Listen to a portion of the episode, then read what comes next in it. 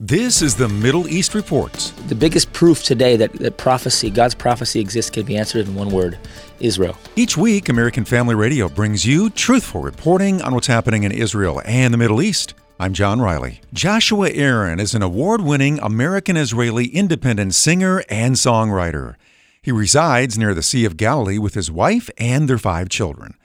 Joshua may be best known for his songs on YouTube, garnering millions of views each month from his personal YouTube page. Joshua Aaron says Israel is a modern-day miracle. The biggest proof today that, that prophecy, God's prophecy exists, can be answered in one word: Israel.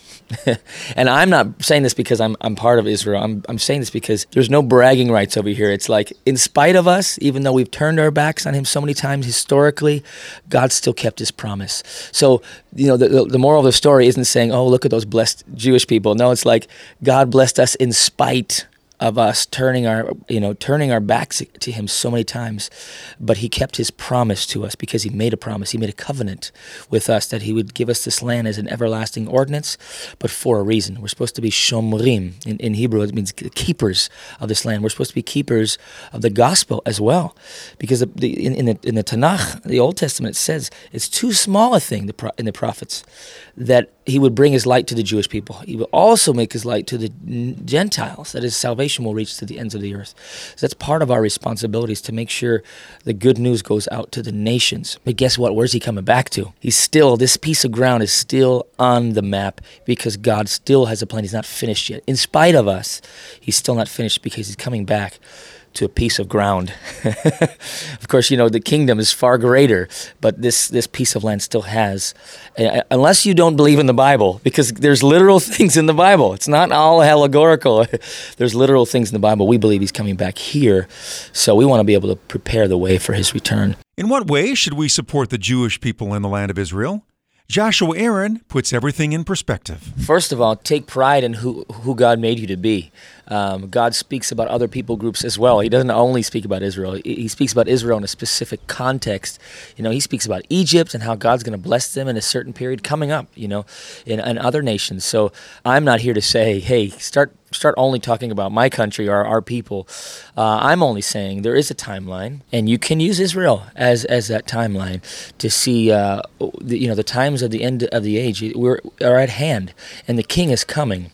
So I would say that. I would say look to Israel and pray for Israel, for the peace of Israel. Pray for the salvation of Israel, because that very thing plays a major part in the ushering of the return of Mashiach. You know, you know, the Bible says, Kol Israel Yivasha. In the last days, all Israel will be saved. Kol Israel Yivasha. So pray for the salvation of Israel. It's, it's a mandate for all of us, every Every person that's a believer. It's written in the scriptures. So pray for the salvation of Israel. The guys, God will open their eyes. And I'm here, I will tell you this. I've seen it in the last twenty years, from being a full, almost a full closing of the eyes, like the blinders there. You know, my grandmother, when I'd share Yeshua with her, Jesus with her, she'd be staring at me, but her eyes would gloss over, and it was crazy. I knew she wasn't hearing a single word sometimes, because I'd get, I'd be sharing something very clear. It was just something almost supernatural in, in a bad, in an evil way, that was just was blocking her. And today I could see, I could see so many people like, oh yeah, yeah, Jesus is Jewish. Yeah, can, can, can. He's Jewish. Yes.